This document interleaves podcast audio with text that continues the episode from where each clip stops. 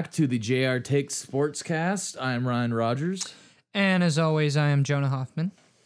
And so we are about a week and a half out from the draft now. And today we're just going to be talking about the state of the Seattle Seahawks, as well as some little rumblings that have happened around the league involving a certain Tom Brady. um, but we'll get into that in a little bit. Um, but yeah, so Jonah, post draft, I know we went into a bit of a deep dive of what we thought of the Seahawks picks individually. Um, but how are you feeling about the franchise as a whole right now?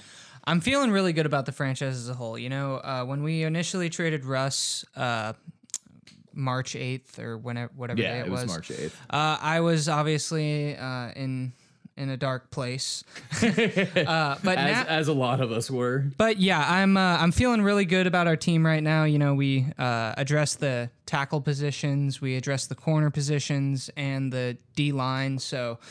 Uh, yeah, I'm really excited to see what our guys can do. I've been watching some of the uh, little mini clips of rookie mini camp and all that going on with the Seahawks social media page. So, yeah, I couldn't be more excited. I haven't been this excited really since 2012 about a Seahawks team. Uh, I mean, I was obviously I expected us to go to the Super Bowl in 2013 and win. I just had a feeling that year, but I haven't been excited to see the potential in Yeah. things I'm uncertain of uh, since about 2012. Uh, was the last time I had that feeling. So Yeah, um, to echo on that, I actually feel really similarly um, because I remember after the 2012 draft, we had just had a pretty good end of the season in 2011. Um, preceding that, I think they won like like four out of their last six games or something like that. And actually, that's what the team did last year as well. Um, the 2021 Seahawks. Um, but um, yeah, I, I at that point, you know, we had a new quarterback, similar situation going on here. We had just drafted a bunch of uh, players at key positions, and it was an unknown, but there was just a lot of optimism about it. And I, I totally agree. I think you know, with the assets we got with the Russell Wilson Wilson trade, um, they've, I mean, we got Charles Cross out of that deal, and Boye Mafe, Fant um, Shelby Harris, Drew Lock, and I believe one of Coby Bryant or Tariq Woolen. I can't remember which one it was because it was the fourth round pick we got from them. Correct? uh, I'm not sure. I thought we got a second from them as well, didn't we? We did. That Yeah. was Boye Mafe. Oh, okay. Yes. Um, so no, we traded them a fourth rounder. that's what it was. So I think we got a fifth then, right? Because we got five picks and three players out of the deal. Okay. Um, I'm trying to think of the last episode because it had all of our draft picks, rounds, and the pick number. I I feel like we had two fifths. Did we not? We did, yeah. So I think so it, one of them was. Oh, so you know what? It was either Tariq Woolen or it was Derek. Um, oh wait, let's the- just say it was either Derek or Tariq. yes, something with an eek. but uh, Maybe we trade for Zeke. I hope not. um, but anyways, uh, you look at the way those assets played out, and granted, no one's even stepped on the field yet, but we haven't had a guy like Charles Cross as a prospect since Russell Okung, and I actually. I think Cross has a chance to be a lot better of a player than Russell Okung was. Yeah, I'm actually I'm really excited for Charles Cross. Don't get me wrong, but I'm more excited about the other tackle we drafted because Oh, Abraham? yeah, I'm just excited to see what caliber player he's going to be, or and, uh, you know if he starts or maybe he won't start the season. I I would like to hope and think that he's going to, Mhm. um, just because you know you want your third round pick to start at a position that is currently vacant, or Mhm. uh, I mean. Not vacant, but we only have two tackles. Right. Had two tackles before the draft started, so you have to assume that there might not be that much competition there for him to start, but maybe there will be. We'll we'll have to see. Yeah, it, it remains to be seen, but I think what's really exciting um, about this time is because we, you know, got rid of so many veterans who were good players, but now there's actual competition, like not just coach speak. There's going to be legitimate competition at like, you know, pretty much every position on the roster, you know, including quarterback. So Um, I do think the competitions we're gonna have in camp this summer and preseason are gonna be legit, and the best man is gonna win, regardless of what capital was given up to obtain them. Ryan, what do you think about uh, the rumors of? Well, I guess they weren't rumors because Pete Carroll talked talked about him uh, Hmm. when he was asked this week. But KJ Wright on the potential of coming back.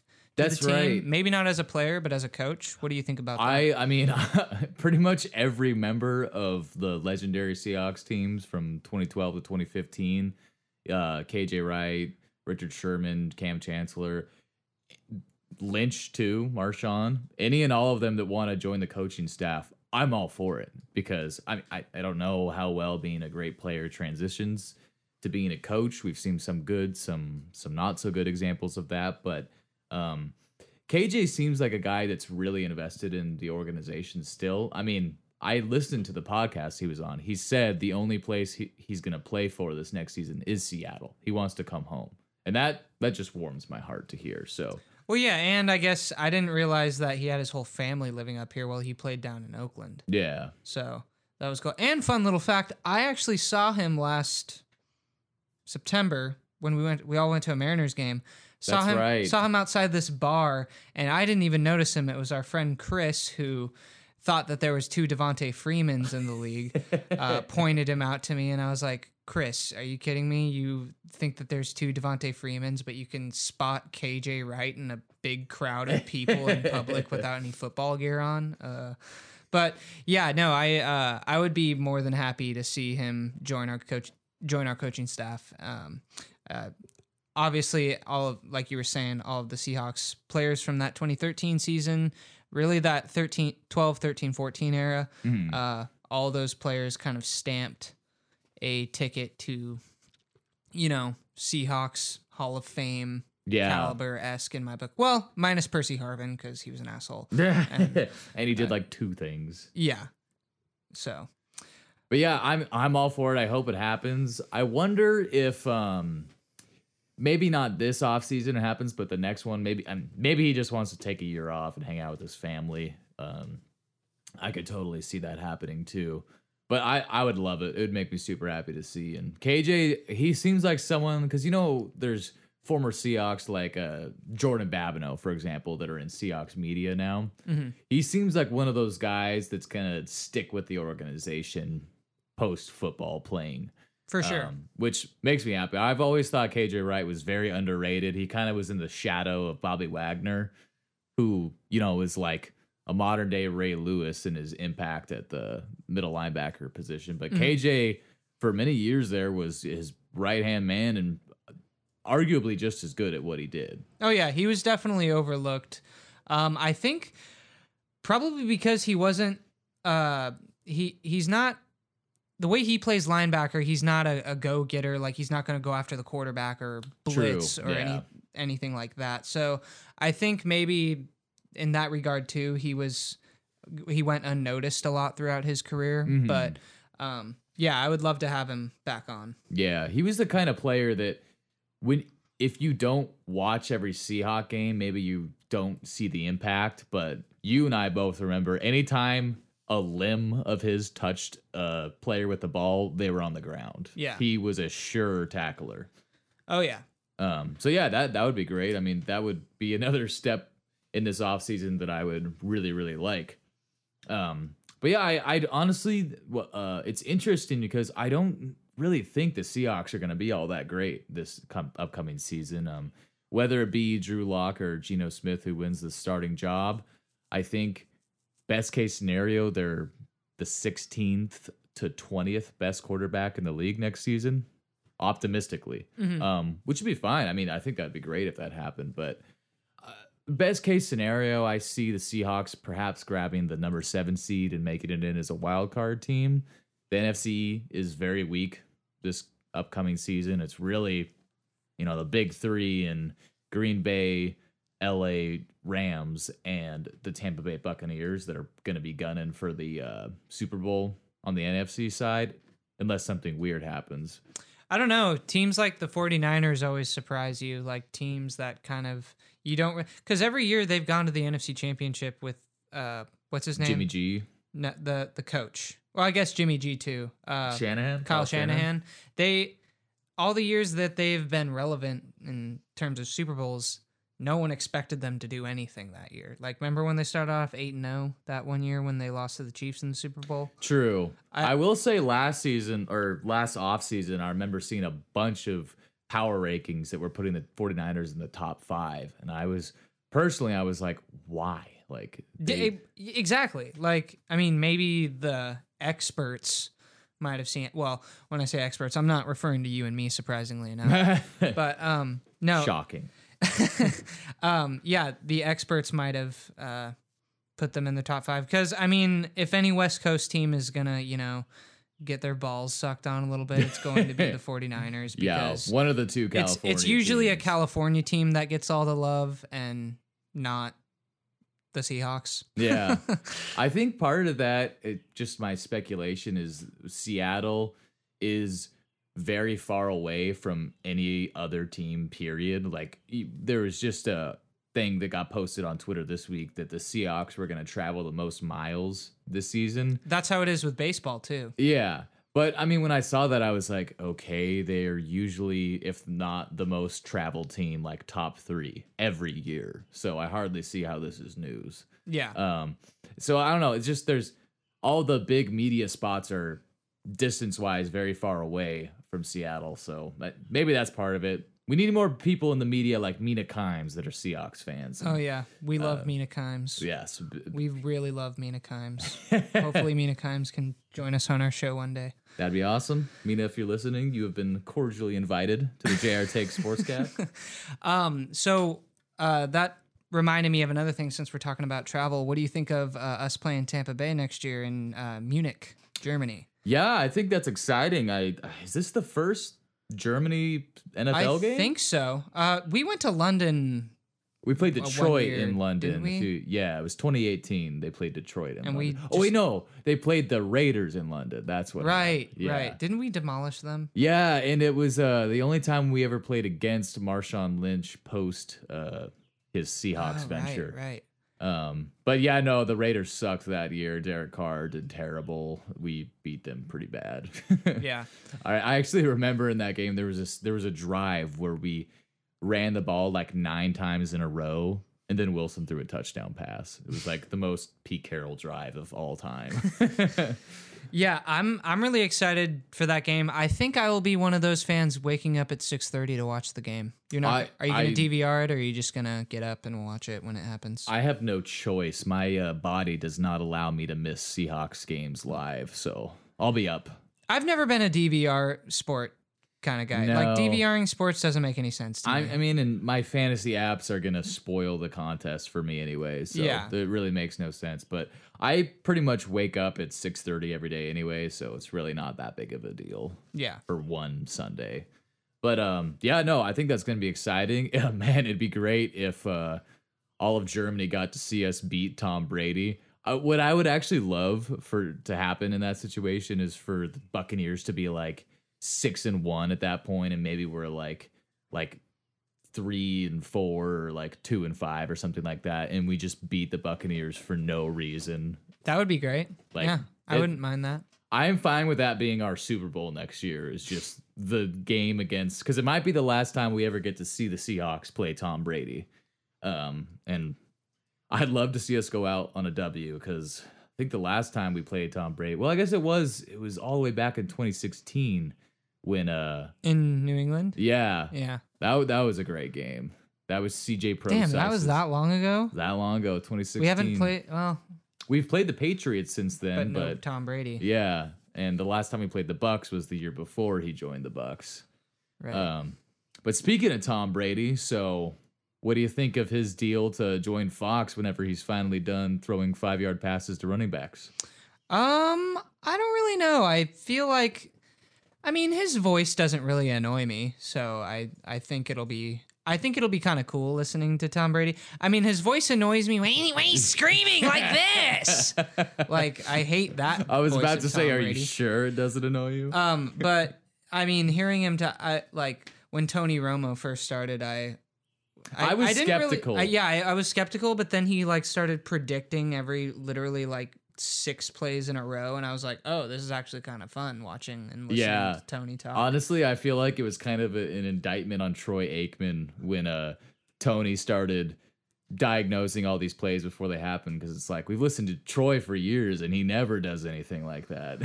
no, um, well, and the fact that Joe and Troy are going to uh, Monday night. Monday right? Night Football, Yeah. so I guess they're replacing. Well, not next season, but I guess the following when Tom Brady's not playing football anymore, he'll be whenever he's available. I don't really know what the terms of the contract are, but They have s- some pretty high faith in him if they're giving him 345 million. I mean, I'm sure he doesn't get it till he starts working for them, but that, God, that you're getting over a third of a billion dollars to talk about football. That's Yeah. nuts. I mean, yeah, what he's gonna have to do, like, he's gonna have to come up with some new ESPN stats where he's gonna have to say shit like, "Oh, this guy's only thrown ten passes on a Monday night uh, when the moon has been full," and all this bullshit about. when Mercury's in retrograde. yeah, I'm, I'm sure they will continue to confound us with the ridiculous situational stats they come up with. Yeah, like on turf fields in the month of February. Or I guess February doesn't make sense, but you get the idea. yeah, yeah. Well, um, uh, I guess uh, next topic of conversation I kind of wanted to bring up was um, earlier this week, or I guess la- late last week, we had uh, Adam Schefter and all these uh, reports come out about uh, Ryan Tannehill commenting on uh, the potential of being Malik Willis's mentor for the Tennessee Titans. What do you think about uh, his comments on you know it not being his job to uh, sort of bring him up in the organization and eventually be the starting quarterback for that franchise? Right. Well, it's kind of like I don't know. People have been pretty quick to judge Tannehill for those comments, but I- I don't know. Let's say you're a senior level position at whatever company you work at, and they hire some 25 year old that you know is going to take your job. Yeah, the good thing to do is to to mentor them, but I mean, naturally as a human being, you're going to think, well, I'm I'm helping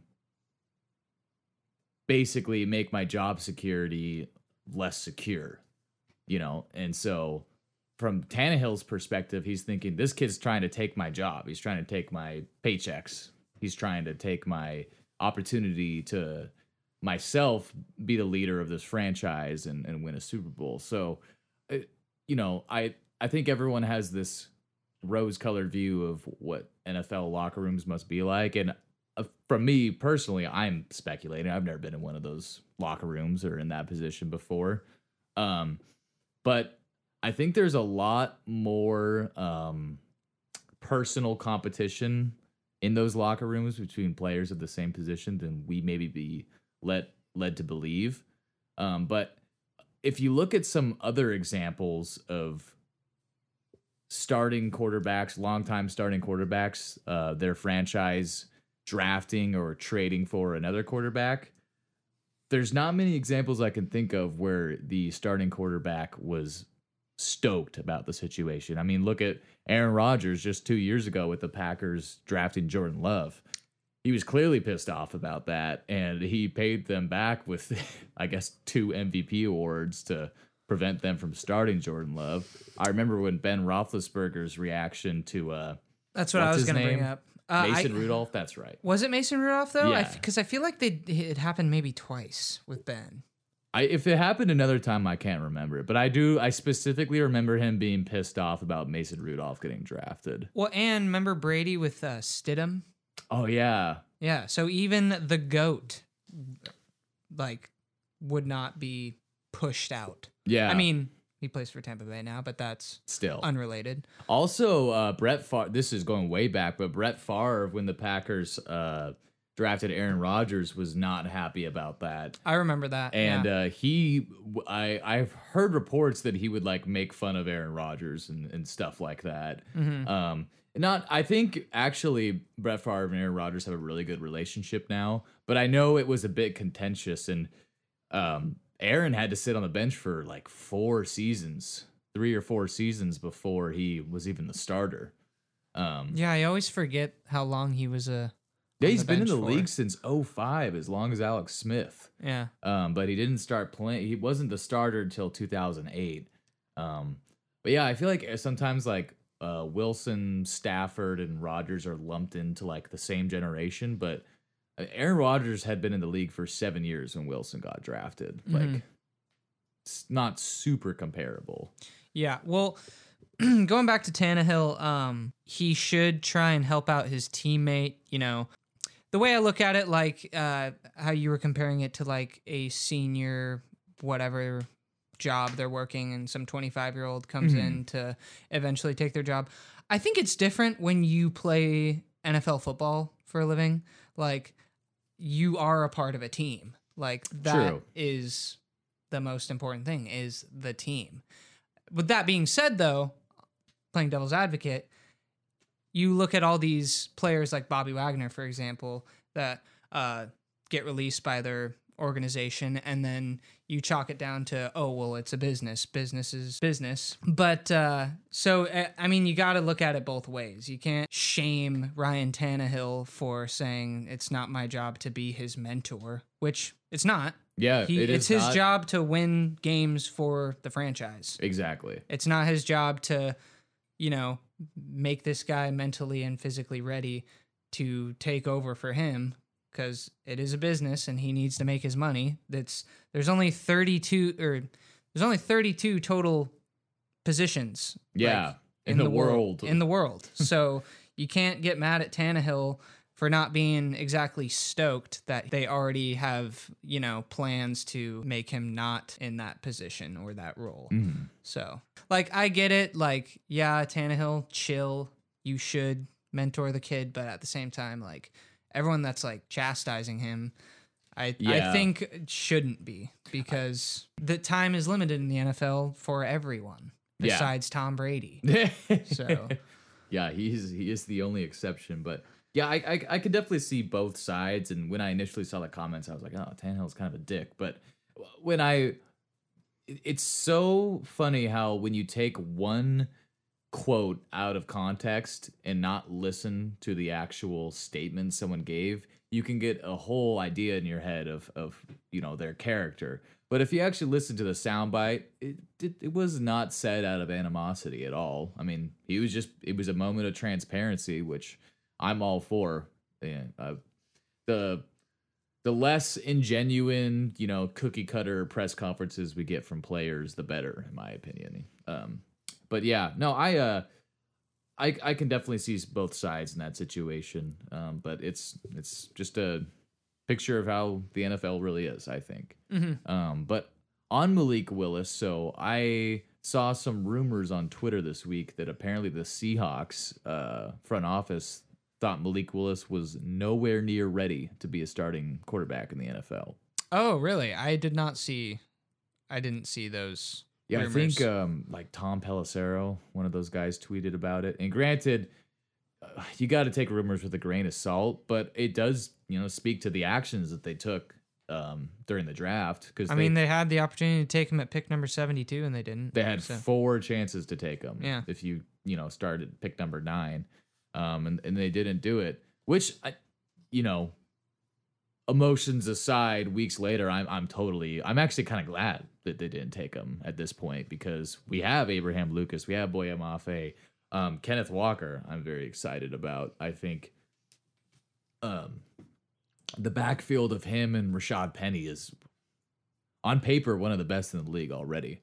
Um, so I I think they made the right uh, choice, but um, it's interesting how we had this perception from the media about Mal- Malik Willis that like he was going to be you know top ten pick, like Yeah. clearly the most ta- and he was clearly the most physically talented quarterback in the draft, but from the beginning of the draft process when I was doing my research on especially after the Wilson trade when I knew the Seahawks were maybe going to draft a quarterback um all I heard was how Malik Willis is very raw and the offense that they ran at Liberty was like Will uh Willis would look at his first read and if it wasn't open would run basically. So it makes sense. Well, and that is just another like example of being swayed by the media, Mhm. even if you have your own. eh, Like, for example, when we were doing our mock drafts and whatnot, I remember I had, I liked Drake London the best of all the receivers in the receiving class coming up.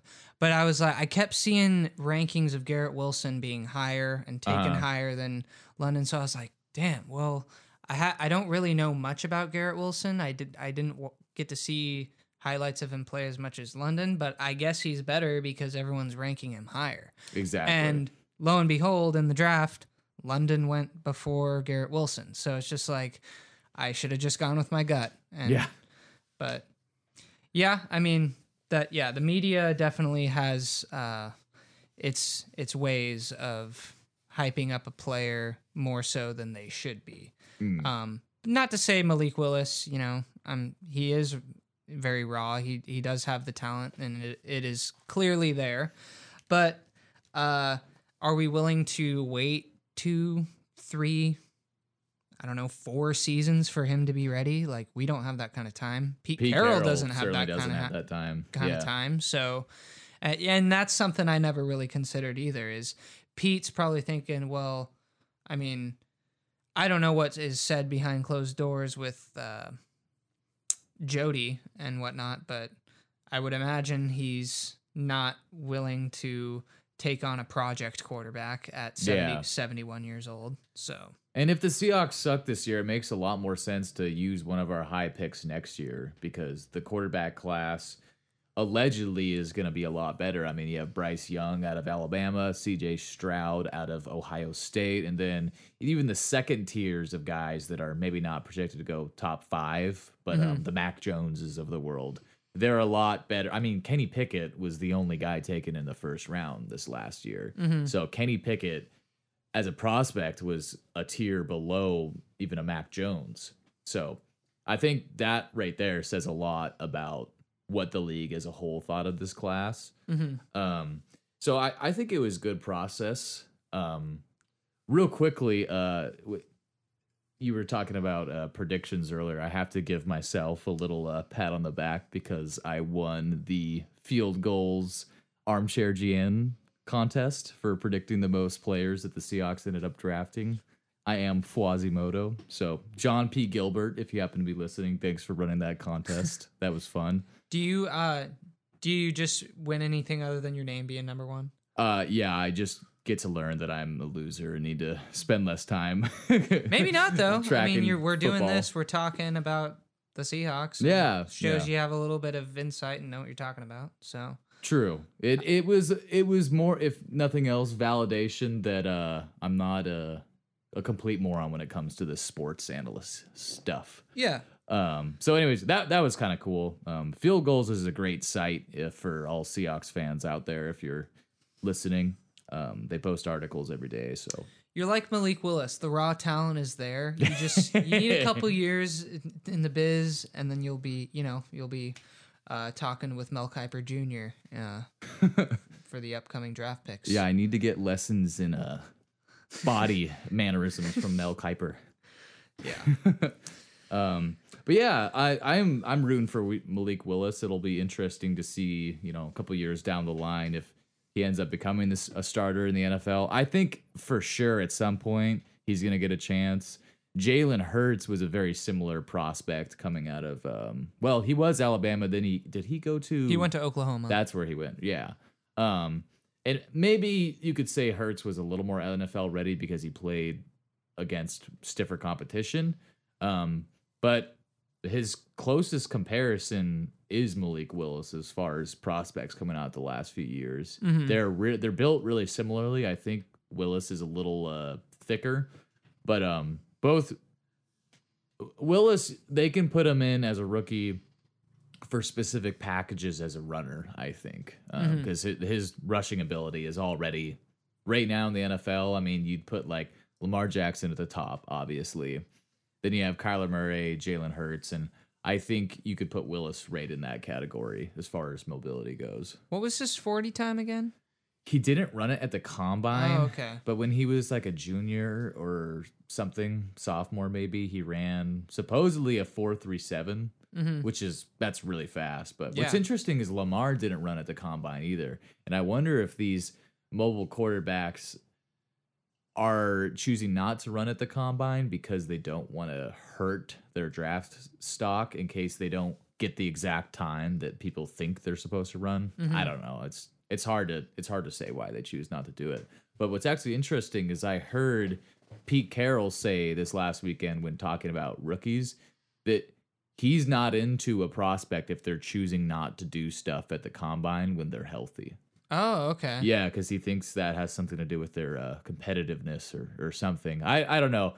I'm speculating, but he he made a comment um, to the Seahawks media on like Saturday or Sunday or something, talking about the fact that so many guys were choosing not to run, and that he was kind of like, "Well, fuck you then." I don't Yeah. know. I mean, I I understand that. I I think some of that maybe comes with the fact that he's 71 years old. That's maybe what I he's a think, little bit old school and he's Yeah. like, "Oh, well, back in my day you did all the things, blah blah blah." I don't know if he thinks this or said this, but that's what I think of when I hear that. I'm Yeah. like, "All right, Pete, you're a little you're getting a little old school on us there. maybe there's a reason that they didn't run. It probably doesn't have to do with competitiveness, but it might. Like that is a good theory. I mean, Yeah, um, and I, maybe I uh, misunderstood his comment there too. There, that's always a possibility, but it seemed pretty clear to me that like the mentality of the prospect plays a lot bigger of the role in where the Seahawks place people on their draft board than you might think. mhm. Um, which makes me wonder about like if a guy like uh, Thibodeaux did fall to them, would they take him? I think they would have. Um, but um, yeah, there's uh, the the draft process is just so interesting, and uh, one thing I've noticed about all the guys the Seahawks took this year is they all seem to be very high character guys, which I know is kind of a dumb thing to say. But you listen to uh, all of the press conferences I've listened to; they've been very well spoken, and uh, just seem like nice dudes. Yeah, I uh, listened to Coby. Coby Bryant was on uh, the seven ten podcast uh, that I listen to almost every morning or when I'm not at work, and uh, he seemed like just a put your head down and work type of kid. He's not like big personality, like cocky. I, I mean, maybe he is, but he certainly didn't come off that way in the interview that I listened to with him in it. And uh, maybe that has something to do with him being in the shadow of Ahmad Gardner. Could be. Because, I mean, his numbers in college weren't insane. Like, they weren't crazy, but they weren't like anything to like frown over. So, Yeah, I mean, he won the uh, Thorpe Award Mm-hmm. for best defensive back in the nation. So, yeah, it- he's no slouch. I'm surprised he was there at the fourth round. I think he he's a case of people maybe buying a little too much into combine measurables because Mm-hmm. he's you know 6'1", 190 something, and ran a four five, mid four fives. But it's not like that's slow. yeah. Um, but uh, yeah, actually, I think Coby Bryant has a chance to start for us this year. We'll we'll see what happens in camp, and they signed a bunch of corners.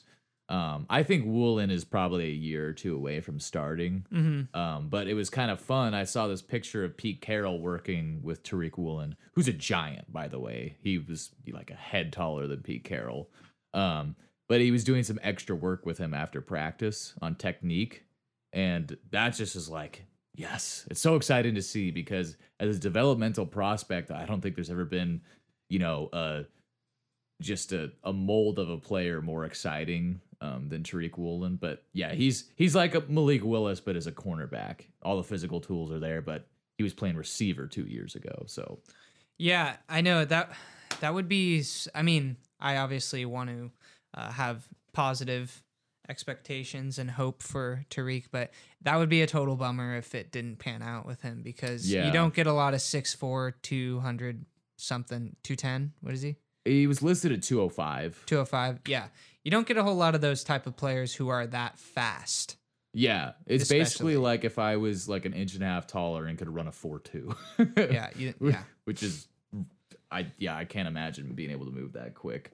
Um, but uh, yeah, I it's awesome that we. I am very happy that we took the cornerbacks where we did. Not because I wasn't excited by someone like Stingley or Gardner, but the Pete Carroll has demonstrated time and time again. I feel like I'm a broken record with this, but he's great at coaching up defensive backs and in the system we run. Um, it, there it seems like corners are asked to do a couple of things specifically very well, but we don't generally have someone that like uh like you remember Revis and Patrick Peterson would just follow the number one receiver all game. That was their style. man. Yeah. Yeah. We don't really do that. Um, but uh Coby Bryant demonstrated that he um was really good at man and zone coverage at Cincinnati, Mm-hmm. which is awesome because that that gives us versatility. Um, but yeah, uh, one last thing I wanted to mention about the draft class was the two receivers we got at the end of the draft in the seventh round. Um, apparently they were. Uh, well, I I think Dareke Young might not have been at the Senior Bowl, but Bo Melton was at the Senior Bowl and was at uh, teammates with um, Woolen on the same Senior Bowl team. I'm I'm not sure how it works, or maybe they were roommates or something. But anyways, I think like five or six out of the nine players we drafted were um, entrants at the Senior Bowl this last year. And if you go back to the last couple of draft classes the Seahawks have had, a good percentage of them were uh, participants of the Senior Bowl.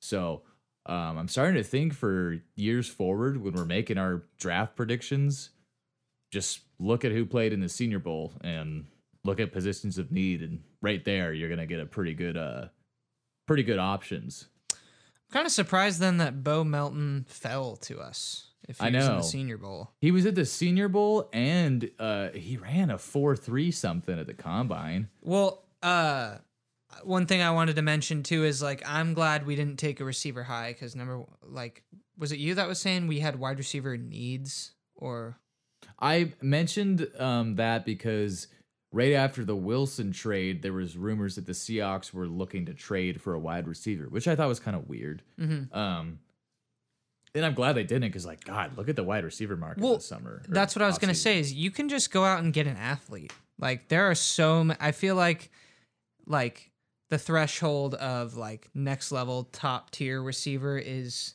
that that is a real thing. That is a limited number, Mhm. but there are a bunch of talented receivers in the NFL. Yeah, and I I don't think there is probably not as hard to find diamonds in the rough for that position as there are compared to other positions. yeah. I mean, there's there's God, there's so many kids out there now that are running in the four threes. It's insane. I remember that used to be a rare number to be hitting at the combine, Well, but it's it's just like any like like all the all the big American sports. Like think about uh, pitching in baseball. People are throwing 103, 104 now. Eventually, they're gonna have to move the mound back, and it's like that's kind of similar with football players. Everyone's getting faster. Yeah. It's just the bigger, game. faster, the game stronger. louder. um, but uh, yeah, no, the game uh, across all sports, the games are just you know elevating and yeah, changing over time. I think it's just kind of the natural thing that happens is more as sports become bigger and more global. Because uh, Mafe, for example, I, he's uh, you know clearly of African descent, but I think he was he grew up in um, a West European country. I can't remember which one, but I think he grew up in like I, I'm I know I'm wrong, but like Finland or something like that. Um, but Mafe hasn't even been playing football, period, um, for more than like three or four years. I want to say. Wow. So he's really raw, but he you know, ascended to the second round of the NFL draft just because he's such a freak athlete. Um, and I, I'm glad the Seahawks are swinging on some uh, kids that have the things that you can't teach because I think we do have a good coaching staff. I know uh, they've taken a lot of flack in recent years, Mhm. um, but I I still have faith in Pete Carroll um, when it comes to the defensive stuff. It seems like his say in what happens with the offensive staff has is kind of dwindled a bit because you know we took Charles Cross, we took Abraham Lucas. These are pass blocking uh, aficionados. So um, I'm wondering if that's a Jody Allen thing or if it's a Shane Waldron thing. I have really, I mean, maybe it is a Pete Carroll thing. Maybe I'm I'm just totally wrong, but Um, either way, he made a comment at the beginning of this offseason that maybe he's been a bit arrogant in how things have gone the last few years, um, which is it, it was cool to see some uh, self awareness and uh, humbleness from him about that. Especially, uh, I mean, I know this isn't everything, but especially how old he is. Like, if he's still reflecting and learning on his mistakes and failures, that that at least is encouraging. That he's Yeah. Willing to maybe reflect on that type of stuff and improve on it moving forward. Which honestly, I was wanting him gone a little bit, like probably a month ago. Uh, probably even up till right before the draft, honestly. But Yeah. but seeing how the draft went, I'm like, okay, I am really excited for these players to step onto the field and see what they can do. Hopefully, Pete and John can just kind of make a mold of what they did 10 years ago. Yeah, um, I think as we were we were kind of talking about this on the last episode, but this draft was absolutely critical for Pete and John because at the day of the Wilson trade, I was like, "What the hell have either of these two guys done the last four or five years that makes me have any faith in them?" And it was hard to come up with a legitimate um, answer to that question. But seeing this these draft decisions, there wasn't one move they made that pissed me off and seemed like a reach. Um, so I I do have a lot more faith in them um, that they could they could actually pull this off, and I don't think it is going to happen this next year. It's all going to come together, um, and I I don't really care that it does um, because next year 2023 the Seahawks have two first round picks, two second round picks, no more cap constraints from the Wagner and Wilson contracts. And man, having all that capital plus the cap space to get the, you know, high f- you always have to pay a premium to get free agents to Seattle because it, for whatever reason it seems like it's hard to convince people to come to the Northwest. Probably because they don't want to travel as much as the Seahawks do. It, yeah, because you got to think, you know, their family is uh, most football players are from the South or the East. well, that's why it's really hard for the Mariners to sign big name free agents because no one wants to go to Seattle. Yeah. yeah. I mean, it's pretty awesome out here. You guys should be more willing to come to the Northwest. But I, Honestly, the rain is even cool. Like, yeah, you get used to it. fucking hate when people cry about the rain. It's just like, Yeah. dude, the rain is awesome. Get over it. Um, but yeah, no, the Seahawks have a chance in 2023 to be a contender again. The only thing they got to figure out is quarterback. And who knows, maybe they've already figured it out. We just haven't had a chance to see horse cock lock yet. But uh, or uh, Levi Lefty Lewis. Is he a lefty? He Or is a Did I lefty. make that up? no, you you did it. Lefty Levi is what I'm going to start calling little him. lefty Levi. Yeah. Um. Yeah. No. I mean, God, what a storyline that would be if he makes the team, uh, or I mean, becomes the starter. Yeah. But um, Or even makes the team. yeah, that's already going to be a story in and of, it, uh, of itself. Um. But yeah, no, I think uh, the future is very bright for the Seattle Seahawks, and everyone should be excited about 2022, even if they're bad. Yeah, I agree. Well, that pretty much wraps up all I had for this one, Jonah. You got anything else? Uh, no, we pretty much hit every topic I wanted to discuss. Thanks for tuning in. Thanks for listening. Uh, as always, I've been Jonah Hoffman. I've been Ryan Rogers. Thanks for tuning in to the JR Takes Sportscast. We'll see you next time.